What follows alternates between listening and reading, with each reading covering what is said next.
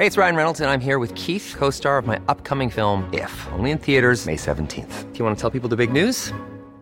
All right, I'll do. Sign up now and you'll get unlimited for $15 a month in six months of Paramount Plus Essential Plan on us. Mintmobile.com slash switch.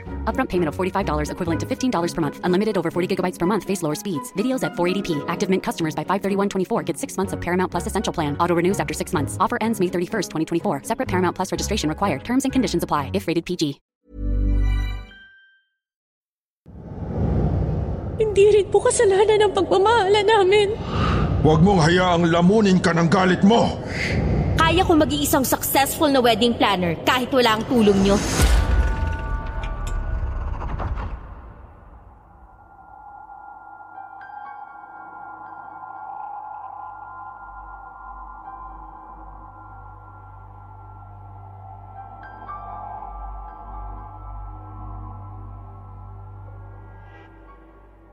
Mapagpalang araw sa lahat ng listeners namin dito sa kwentong Takip Silim.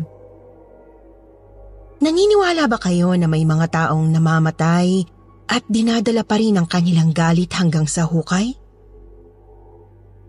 Sabi nila, may mga kaluluwa raw na nakakalimutan ng kanilang kabutihan dahil hinayaan nilang bulagin at lamunin sila ng kanilang galit. Sa araw pong ito, sabay nating papakinggan ang kwentong ipinadala sa atin ng ating sender na si Stephanie. Isang nakapangingilabot na kwentong hindi mo aasahang posible palang pagdaanan ng isang wedding planner.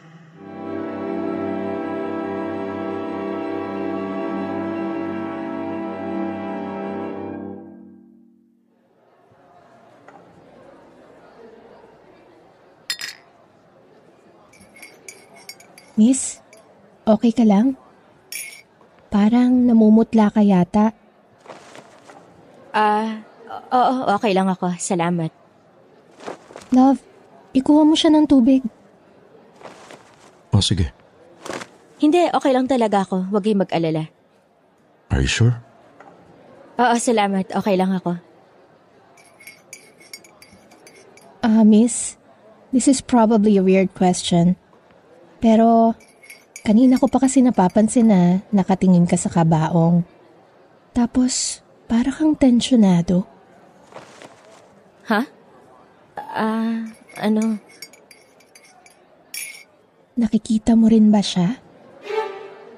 Ano?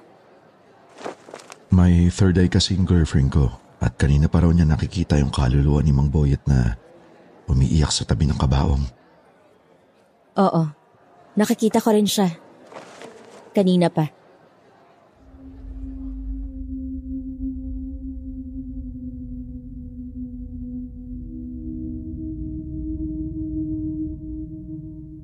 Miss Anne, ako po si Stephanie. 30 years old at isang events organizer. Una ko pong nakilala ang magkasintahang sina Emma at Leo sa isang burol. Namatay kasi ang tsuhin ng kaibigan ko. At kapitbahay nila sina Emma kaya nagkakilala kami ng gabing yon. Madali po kami nagkasundo dahil parehong bukas ang third eye namin. Ang dami naming bagay na napag-usapan sa unang gabi na nagkakilala kami. Wala po kasi ako masyadong kakilala na may third eye. Kaya ang ganda po sa pakiramdam na may nakilala akong isang taong nakaka-relate at nakakaintindi sa akin. Pero hindi ko naman po inakala na ang magkasintahang yun pala ang magdadala sa akin sa pinakamadilim at nakapangingilabot na pangyayari sa buong buhay ko.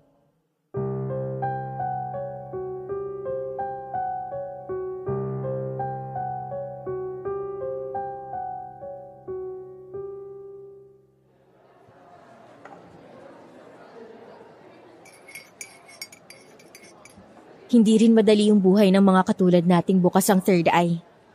Alam mo yung gusto lang naman nating mabuhay ng normal.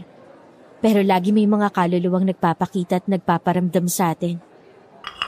Sinabi mo pa. Minsan nga dinadaan ko na lang sa biro para hindi ako masyadong ma-stress. Sinasabi ko sa isip ko, ano ba to mga to? Napaka-epal. Gusto pa yatang makisali sa storya ng buhay ko. Ayos din yung style mo, ha? Ako naman, sinigurado ko na ang magiging career ko ay malayo sa mga nakakatakot na bagay. Nga pala, anong work mo? Assistant wedding coordinator ako. Feeling ko kasi pag napapaligiran ako ng romantic things, nagiging normal yung buhay ko. Pansamantala ko nakakalimutan na may mga epal na kaluluwa akong nakikita. Wow, what a coincidence. Bakit? Eh, nag-propose kasi ako last week. And she said yes. Yep, that's right. Ikakasal na kami. Wow! Congrats sa inyong dalawa! Sa tingin ko, meant to be talaga na nakilala ka namin tonight. Sa tingin mo, pwede kaya na ikaw ang kunin naming wedding planner? You have to say yes. Sa tingin ko kasi magkakasundo tayo at matutulungan mo talaga kaming ayusin ang upcoming wedding namin. Siyempre naman, pwedeng pwede.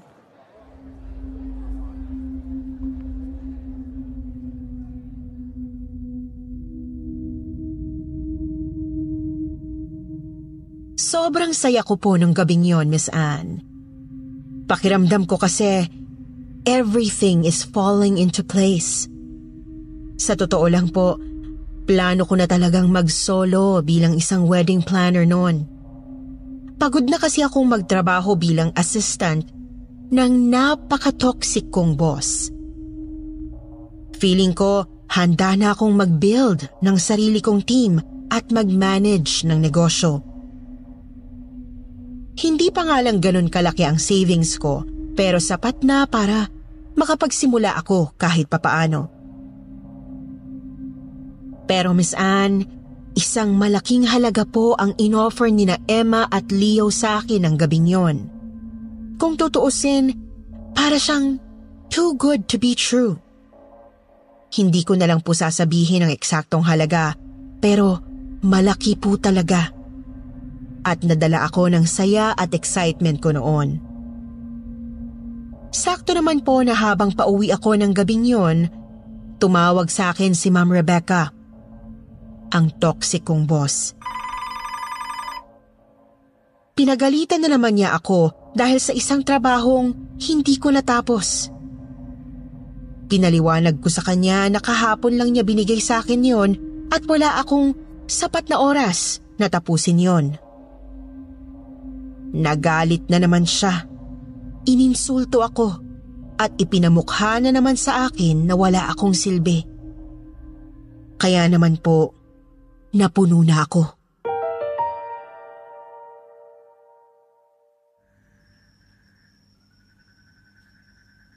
Ma'am, that's unfair. Tsaka baka nakakalimutan niyo po, Sabado po ngayon at gabi na. Personal time ko po to, pero tinatawagan niyo ako ng tungkol sa trabaho. Pagod na ako sa katoksikan mo, ma'am. I quit. Papatunayan ko sa inyo na kaya ko maging isang successful na wedding planner kahit wala ang tulong nyo.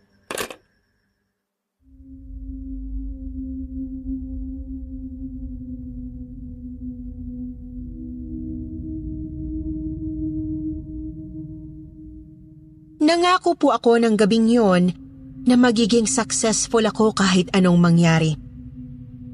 Ipinangako ko rin po sa sarili ko na gagalingan ko ang trabaho ko sa pinakauna kong client.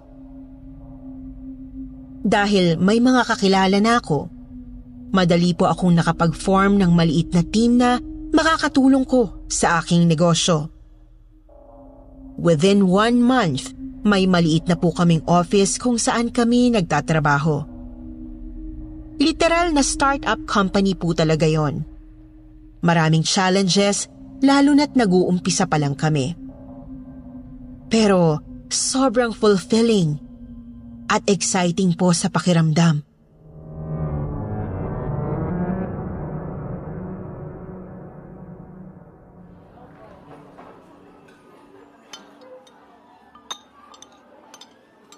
Anong sabi mo?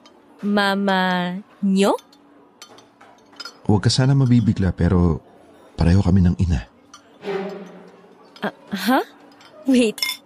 Hindi ko maintindihan. Magkapatid kami. Not by blood. Inampun ako ni mama nung 6 years old pa lang ako. Anak ako ng dati nilang katulong na namatay dahil sa isang vehicular accident. P- pero, Sabay kaming lumaki pero nung nagdalaga at nagbinata na kami, biglang nagbago yung nararamdaman namin para sa isa't isa. hindi ba parang incest to? Ah, sorry ha, I don't mean to judge or offend you in any way. Okay lang, naiintindihan namin. And no, hindi to incest. Hindi naman talaga kami magkapatid. Saka, hindi rin ako legally adopted ni mama. Magkasama lang talaga kaming lumaki ni Leo. Alam ba ng mama niyong tungkol sa relasyon niyo? Ah, oo. Pero hindi pa niya alam ang tungkol sa pagpapakasal namin. Kaya gusto ko sana naming isama sa isla kung saan kami lumaki. Gusto namin na nandun ka pag kinausap na namin si mama. Ah, bakit niyo ako isasama? Hindi niyo naman ako kapamilya. Kaibigan ka namin. Tsaka, mas magkakaroon kami ng lakas ng loob pag nandun ang wedding planner namin. Gusto kong ikwento mo kay mama kung gaano kaganda ang kasal na inahahanda mo para sa amin.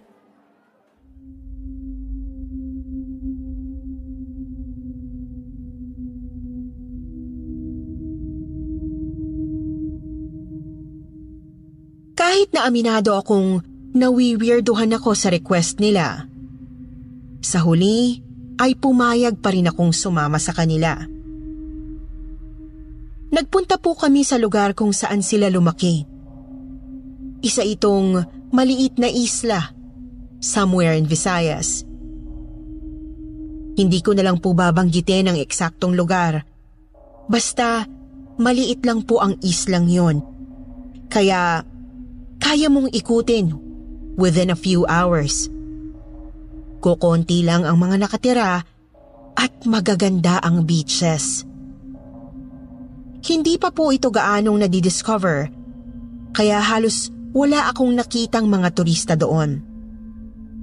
Siguro'y after 15 minutes lang ay nakarating na kami sa bahay nila. Luma na po ang malaki nilang bahay. Halatang well-maintained. Pero nakakapangilabot tingnan dahil parang gothic ang design. Pakiramdam ko tuloy ay nasa isang horror movie ako.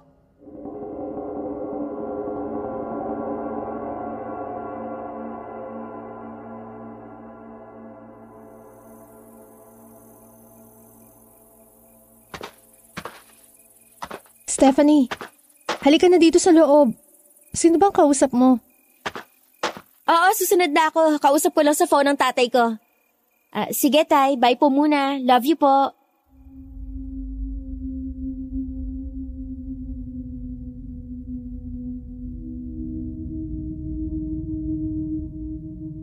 Sinalubong po kami ng matandang caretaker ng bahay na si Yaya Sita. Magaan po ang loob ko sa kanya dahil palagi siyang nakangiti. Napansin ko rin na parang mga anak na niya akong ituring sina Emma at Leo.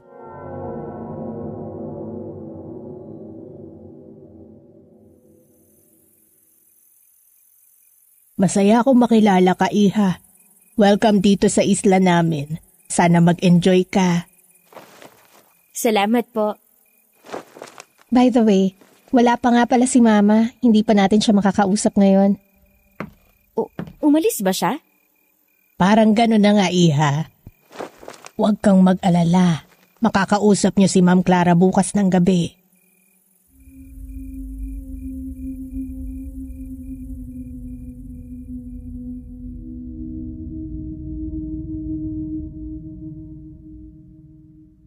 Sana po'y nagpumilit akong makakuha ng eksaktong sagot mula sa kanila noon. Kasi yun na pala ang simula ng mga nakakatakot na pangyayari. Kahit kasi nawiwierdohan ako kung bakit bukas ng gabi pa namin makakausap ang mama nila, hindi na lang ako nagsalita. Siguro dahil gustong gusto kong i-please ang una kong clients. At hindi lang sila basta clients, kundi big time clients.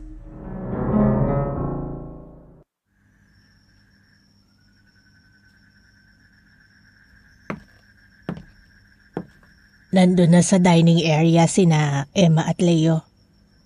Sumunod ka na doon pagkatapos mong maghugas ng kamay, ha? Sige po.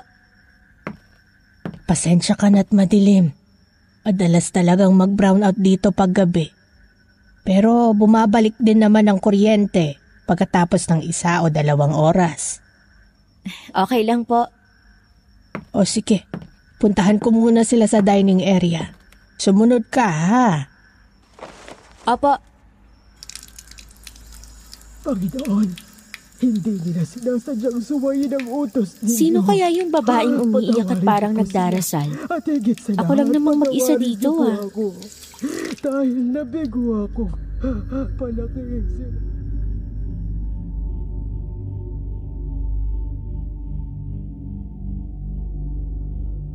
Tumindig po ang balahibo ko, Miss Anne. At naramdaman ko po ang isang malamig na hanging dumampi sa bato ko. That time, alam ko na po na may kakaiba. Pero hindi ko na naman pinansin. Binilasan ko na lang ang paghuhugas ng kamay at kaagad na sumunod sa kanila sa dining area. Masaya po kami nagkwentuhan habang kumakain ng dinner. Na-share nila sa akin kung gaano kasaya ang childhood nila at kung paano sila nagkainlavan. Dahil natuwa ako sa kwento nila, halos nakalimutan ko na ang nangyari kanina. Hanggang sa natigilan po ako nang may nakita akong kakaiba.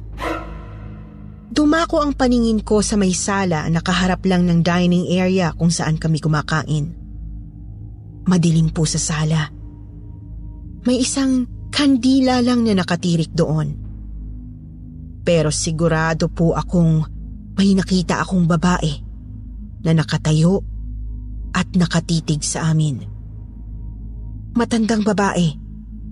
May suot na itim na blusa at hawak ang isang rosary.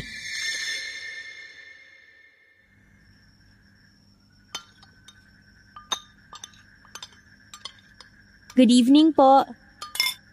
Sinong kausap mo? Yung matandang babae sa sala, siya na ba yung mama nyo? Ha? Wala namang tao sa sala. Baka nabamalik mata ka lang, iha. Hindi, sigurado ako. Hindi niyo ba siya nakikita? Teka, nasa na yun? Ba't bigla siyang nawala? Steph, okay ka lang ba? Siguro masama ang pakiramdam mo. Alam kong napagod ka sa biyahe, tapos ang dami mo pang ginawa nung nasa Manila pa tayo. Siguro kailangan mo na magpahinga. Ah, siguro nga.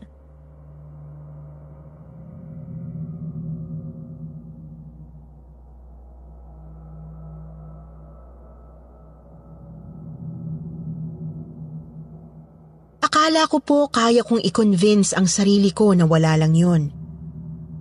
Pero hindi po talaga eh. May kakaiba talagang nangyayari. Nagising po ako nung gabing yon nang may narinig na naman akong nagdarasal. Pabulong. Pero parang nasa malapit lang. Sa katunayan parang sa mismong tenga ko siya bumubulong.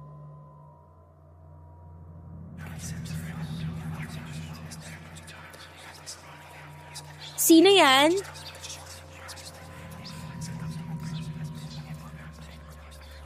Mas lalo po akong kinabahan dahil mag-isa lang ako sa kwarto. Napausal na lang po ako ng taimtim na dasal. Hanggang sa biglang nag-fade yung boses na naririnig ko. Akala ko po tapos na. Pero muli ko na naman itong narinig. This time, parang nasa labas na ito ng pintuan. Hindi nila sinasadyang Dahil gusto kong malaman kung sino talaga yon, niyo po tinapangan ko po ang sarili ko, Miss Anne. Po ako. Dahan-dahan akong tumayo at lumabas ng kwarto.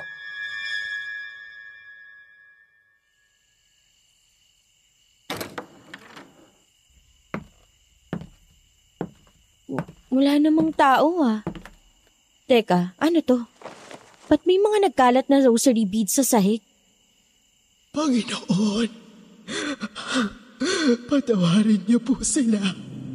Hindi nila alam kung gaano kalaking kasalanan ang ginagawa nila. Patawarin niyo po ako, hindi ko sila napigilan. Sino yun?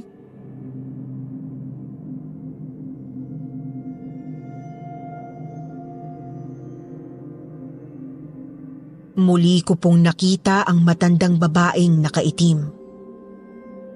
Nasa pinakadulo po siya ng pasilyo. Malayo siya mula sa kinatatayuan ko. Nakatalikod siya. Nakaluhod. At nakataas ang dalawang mga kamay. Patawarin niyo po ako, hindi ko sila napigilan. Bakit siya umiiyak habang nagdarasal?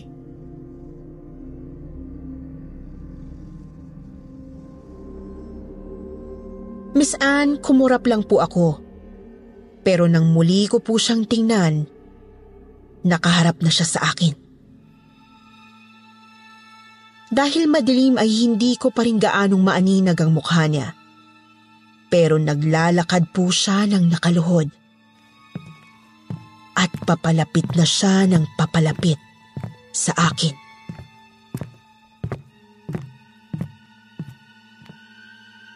Anong ginagawa niya?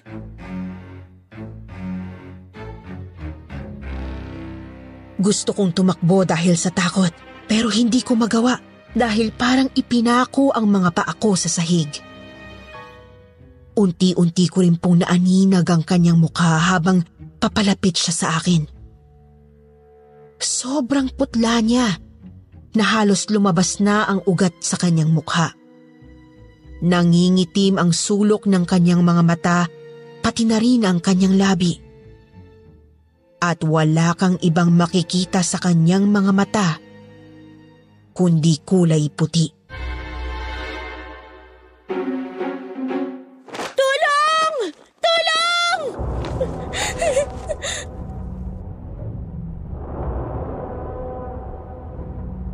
Mas lalo pa po akong natakot nang biglang bumilis ang kanyang galaw.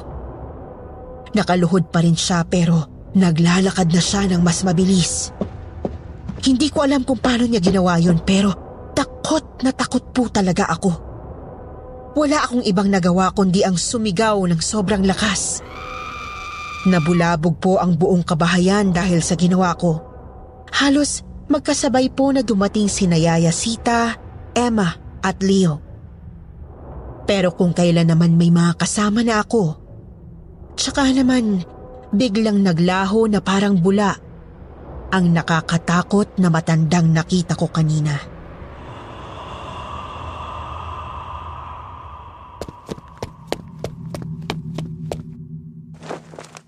Ano nangyari sa'yo? Ba't ka sumisigaw? May nakita kasi akong matandang babae dyan kanina. Nakakatakot ang mukha niya. Naglalakad siya ng nakaluhod. Imposible naman yata yan sinasabi mo, Iha. Sa tagal ko nang nakatira dito, wala pa naman ako nakikitang multo sa bahay na ito. Steph, sure ka ba talaga sa nakita mo? I don't know. Siguro pagod at masama lang talaga ang pakiramdam ko. Ah, na sa storbo. Hey, I'm Ryan Reynolds. At Mint Mobile, we like to do the opposite of what Big Wireless does. They charge you a lot, we charge you a little. So naturally, when they announced they'd be raising their prices due to inflation, we decided to deflate our prices due to not hating you.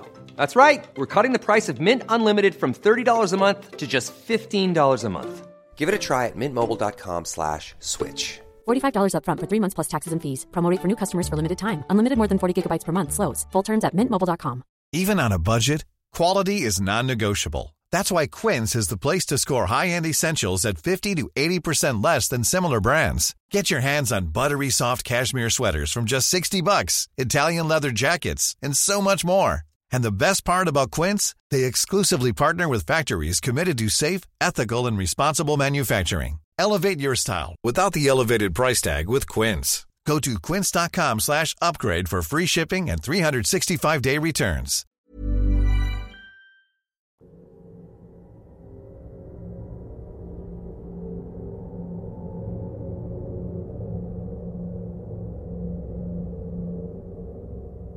Sinabi ko na lang yon dahil ayokong makakos ng issue sa clients ko. Pero Miss Anne, sigurado po ako sa nakita ko. Hindi ako namalikmata at hindi ko lang yun guni-guni. Pero nanahimik na lang ako. Sabi ko sa sarili ko, titiisin ko na lang. Total, hindi naman kami magtatagal doon.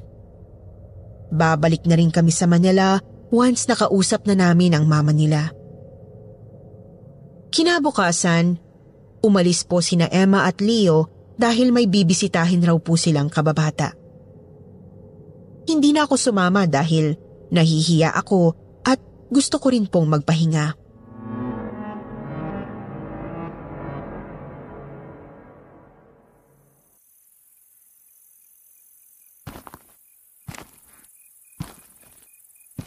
Ang boring naman dito. Mahina na nga yung signal, wala pa akong ibang magawa. Iikutin ko na lang siguro tong buong bahay. Baka may makita pa akong interesting. wow! May chapel pala dito sa likod ng bahay nila. Ang galing naman.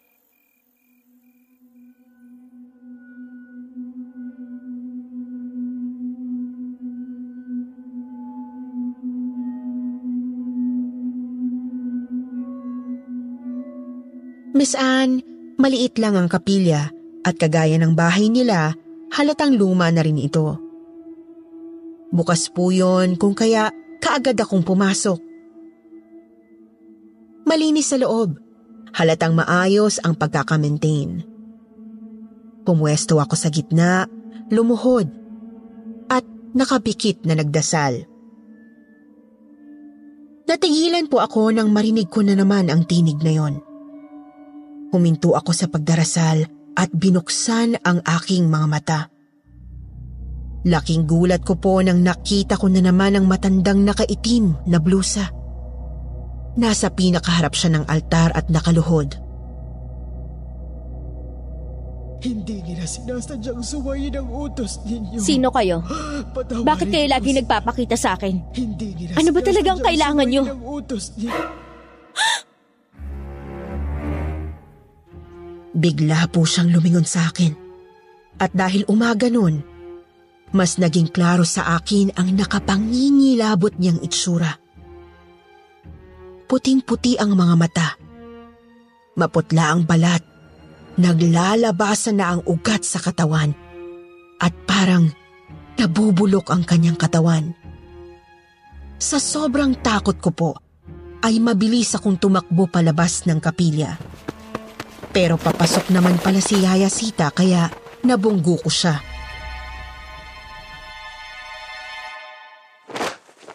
Oh, ano nangyari sa'yo? Ba't maputlang maputla ka? Bigla pong sumama ang pakiramdam ko. Sige po, magpapahinga muna ako.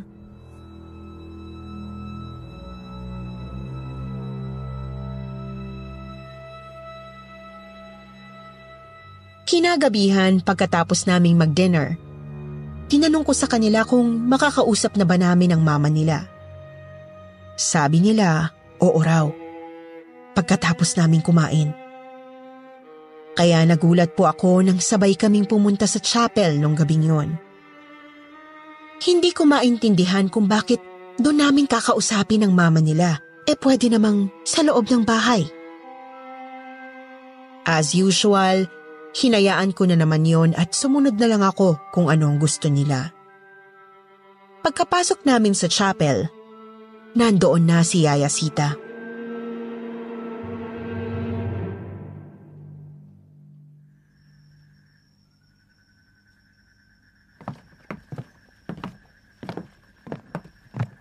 Saktong-sakto lang ang pagdating nyo. Kakatapos ko lang sindihan ng mga kandila. Bakit ang daming kandila dito? Anong meron? Emma? Leo? Akala ko baka kausapin natin ang mama nyo. Kailangan natin ng mga kandilang to para makausap siya. Uh, hindi ko maintindihan. Kailangan namin ng tulong mo. Ang totoong dahilan kung bakit ka namin kinuha as wedding planner at dinala dito ay dahil may third eye ka rin. Ano namang kinalaman ng third eye ko dito? Magsimula na tayo. Hawakan natin ang kamay ng isa't isa at gumawa ng isang maliit na bilog. Walang bibitaw. Maliwanag? T- teka, ay- ayoko. Hindi ko alam kung ano to. Tawagin natin ang kaluluwa ni Ma'am Clara. Kakausapin natin siya. Ka- kaluluwa? Patay na siya? Five years nang patay si Mama. Hindi niya matanggap ang relasyon namin ni Emma. Para sa kanya, isa tong malaking kasalanan. Tinawag niya pa nga kaming immoral eh. Mabait si Mama Clara nung nabubuhay pa siya. In fact, Utang ko nga sa kanyang magandang buhay na na-experience ko growing up. Pero napaka-reliyosa niya. Matibay ang kanyang pananampalataya sa Diyos. Umiikot ang buhay niya sa kung ano ang nakasaad sa Biblia. Ang mahirap dito, kung ano ang interpretasyon niya sa mga nakasulat sa Biblia, yun na yun. Walang kahit na sinong pwedeng kumontra sa kanya.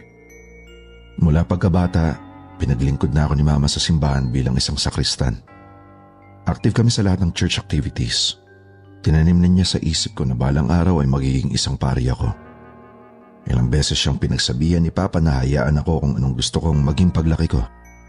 Pero nung namatay si Papa dahil sa sakit sa puso, wala nang nakapigil kay Mama na diktahan ang takbo ng buhay ko.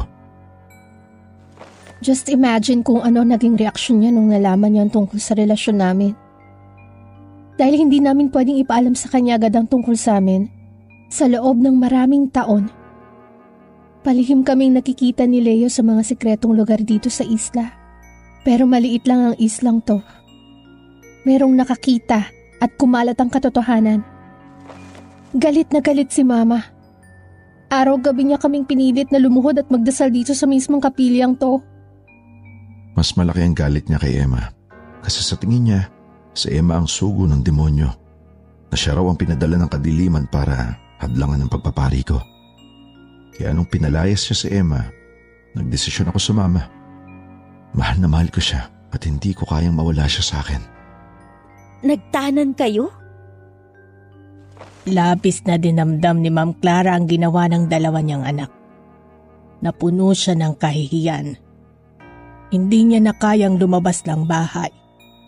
Hindi na siya pumupunta sa simbahan. Ang ginawa lang niya ay nagkulong siya dito sa kapilya. Nakasarado ang pintuan at mga pintana.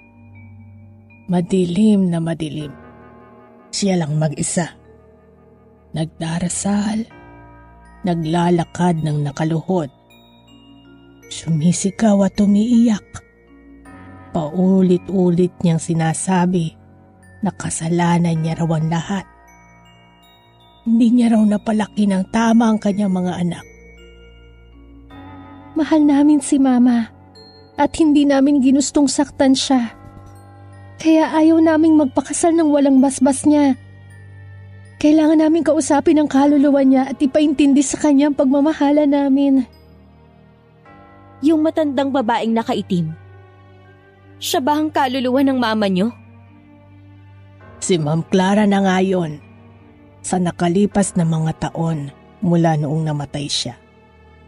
Ilang beses na siyang nagparamdam dito. Lalo na dito sa loob ng kapilya dito siya namatay. Inuhaw at ginutom niya ang kanyang sarili sa walang tigil na pagdarasal hanggang sa tuluyan ang bumigay ang kanyang katawan. At namatay siya.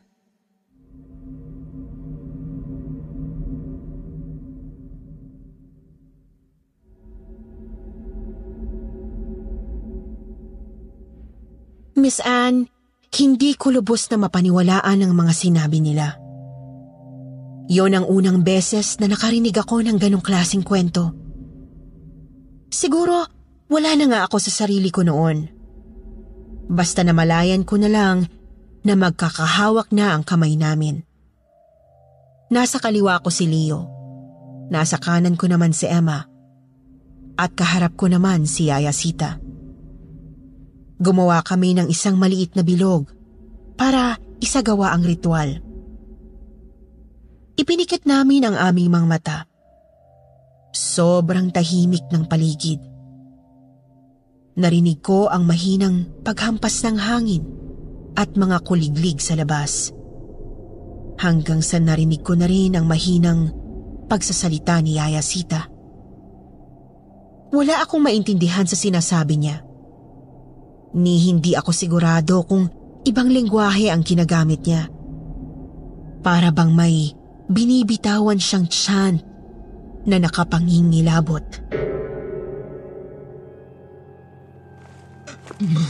Mga immoral!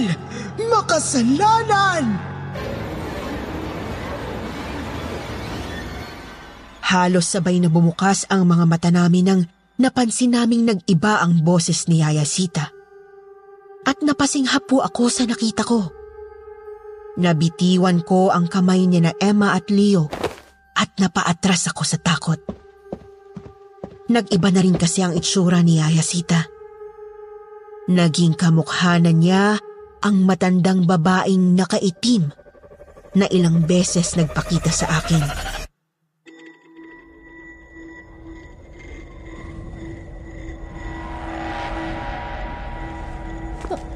Mama, Huwag mo akong tatawaging mama. Hindi kita anak. Wala akong immoral na anak! Ma! Tama na! Ma, bitawan mo si Emma pakiusap. Ipagtatanggol mo na naman ang sugo ng kadiliman. Ano bang pinakain ng babaeng to sa'yo? Mamahal ko siya at hindi ko kayang pigilan ng nararamdaman ko. Bawa ka naman sa akin, sa amin. Nandito kami para hingin yung basbas niyo. Wala kayong makukuhang kahit na anong basbas mula sa akin. Hindi hindi ko matatanggap ang pagmamahalan niyo. Dinala ko hanggang sa hukay ang pagkasuklam ko sa kasalanan yung dalawa. Kayo ang dahilan kung bakit ako namatay. Ha!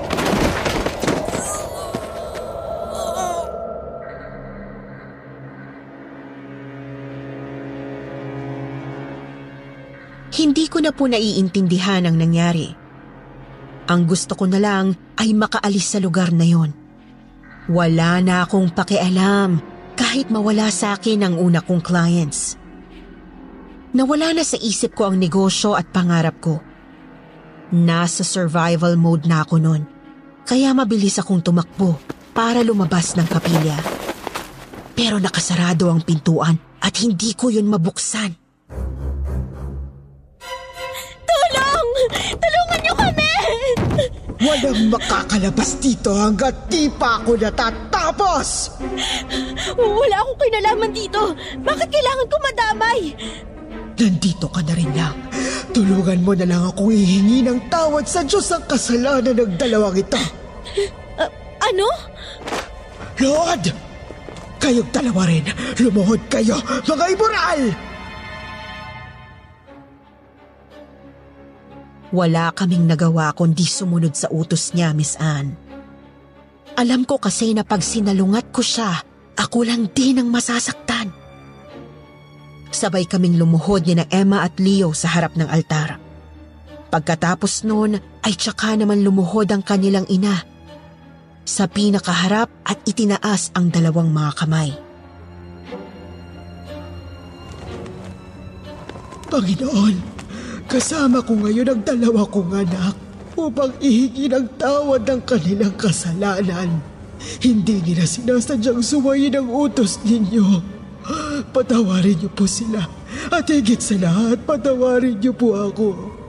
Dahil nabigo ako, palakihin sila ng maayos. Ma, Hindi niyo to kasalanan. Hindi rin po kasalanan ang pagmamahala namin. Tumahimik ka! Nagdarasal tayo! Ma, please. Pinapangako ko po, Panginoon, na sa gabing ito ay ako mismo ang puputol sa makasalanan nilang relasyon. Kagaya ng ipinangako ko sa inyo, mabubuhay ang anak kong si Leo na naglilingkod sa inyo. Matutuloy ang pagpapari niya. Ilalayo ko siya sa babaeng sugo ng demonyo. Ayoko na! Ano ginagawa mo? Luhod! Pagod na akong magpadikta sa inyo, ma. Buhay ko to. Kaya may karapatan ako magdesisyon kung anong gagawin ko sa sarili kong bahay. Isang malaking pagkakamali na tinawag ka pa namin. Dahil hanggang ngayon, sarado pa rin ang isip nyo. Emma, tumayo ka. P- pero, Hindi natin kailangan ng basbas niya upang magpakasal. Kung kinakailangan kakalimutan natin na naging parte siya ng buhay natin. Nilamon ka na nga ng demonyo. Naririnig mo ba ang sarili mo? Leo! Leo! Ano nangyayari sa'yo? Leo, ano nangyayari sa'yo?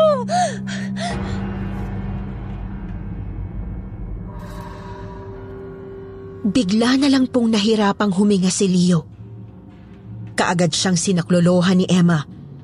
Samantala, nanatili akong nakaluhod at pinagmasdan lang ang nagaganap. Hindi pa rin po kasi ako makapaniwala sa nasasaksihan ko. Ilang sandali lang ay naging maayos ulit ang paghinga ni Leo.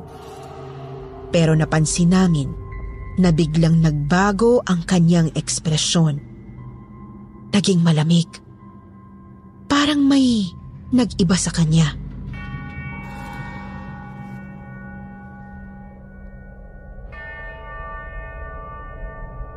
Itigil mo na ang kaibangang ito, Clara. Javier, i- ikaw ba yan? Mga anak mo sila. Paano mo nagagawa to sa kanila?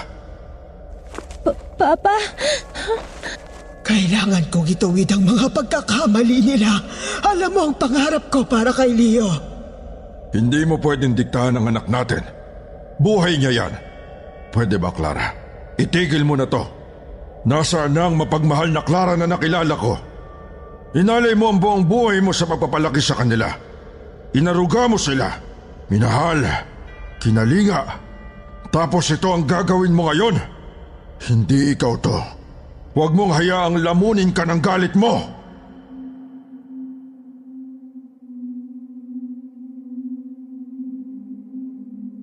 Pagkatapos noon, ay bigla na lang bumagsak si Leo at nawala ng malay. Sa pagkakataong yon ay nagawa ko ng tumayo at sumaklolo. Ah! Ah, Panginoon, hindi ko sinasadya. Patawarin niyo ako. Ma! Tama na po! Maawa po kayo, nakikiusap ako! Itigil niyo na to!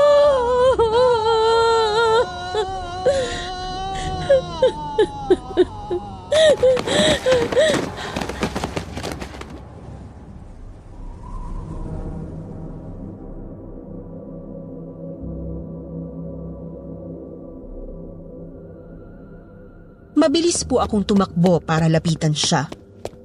Pero bumalik na po sa dati niyang itsura si Yaya Sita.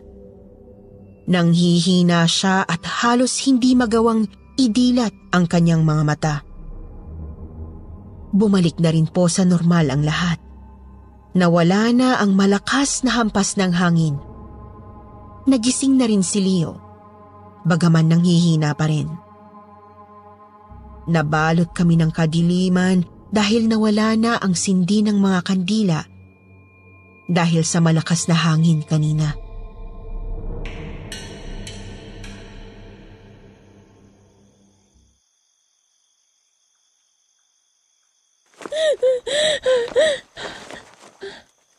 Tapos na. Tapos na.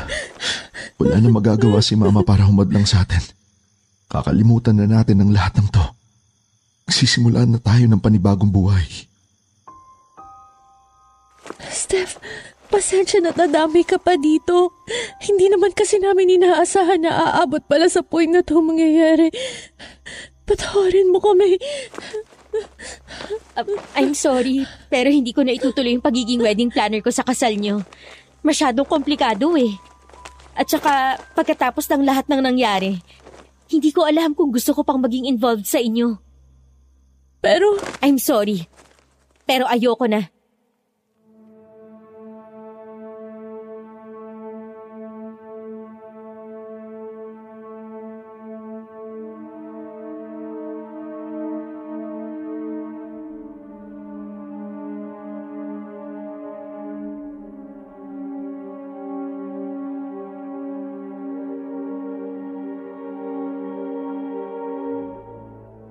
Tinalikuran ko na po sila at kinabukasan ay umuwi na ako. Ilang beses nila akong pinakiusapan at sinubukang pigilan. Pero wala na silang nagawa para baguhin ang isip ko. Iyon na rin po ang huling beses na nakita ko sila, Miss Anne. Wala na akong balita kung anong nangyari sa kanila ngayon. Pero sana ay masaya sila. Sana'y magkasama pa rin sila. At sana'y wala ng ibang nadamay sa magulo at nakakapangilabot nilang kwento. Sa ngayon po ay isa pa rin akong wedding planner. Hindi pa ganon kalaki ang business ko pero unti-unti po itong lumalago kahit papaano. Masaya po ako na kumikita ako sa paggawa ng isang bagay na gustong gusto ko. Isa po itong dream come true para sa akin. Maraming salamat po sa pakikinig niyo sa kwento ko. More power and God bless.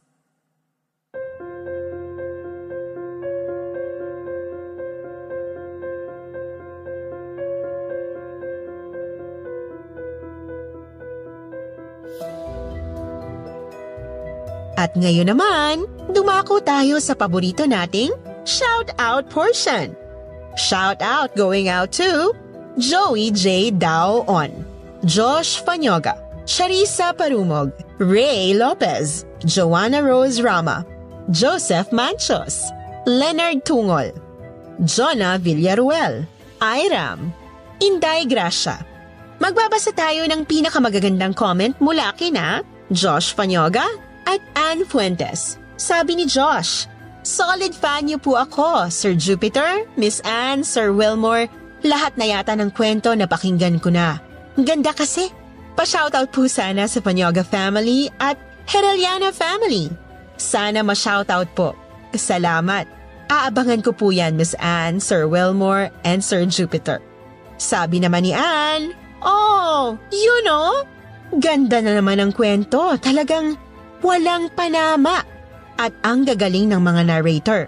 Si Sir Jupiter, Sir Wilmore, Miss Anne, at sa lahat ng mga bumubuo sa KT at SB, salute po sa inyong lahat. More stories to come. Di nakakasawang pakinggan, nakakainip pag walang kwento. Kaya balik na lang ako sa napakinggan ko na. Salamat po. Sa mga hindi nabanggit, sa susunod na lang po, huwag niyo pong kalimutang mag-reply sa ating shoutout box na nasa comment section para ma-shoutout ang pangalan niyo. Muli po, mula sa bumubuo ng kwentong takip silim at sityo bangungot, ito po ang inyong lingkod, si Miss Anne. Nagpapasalamat.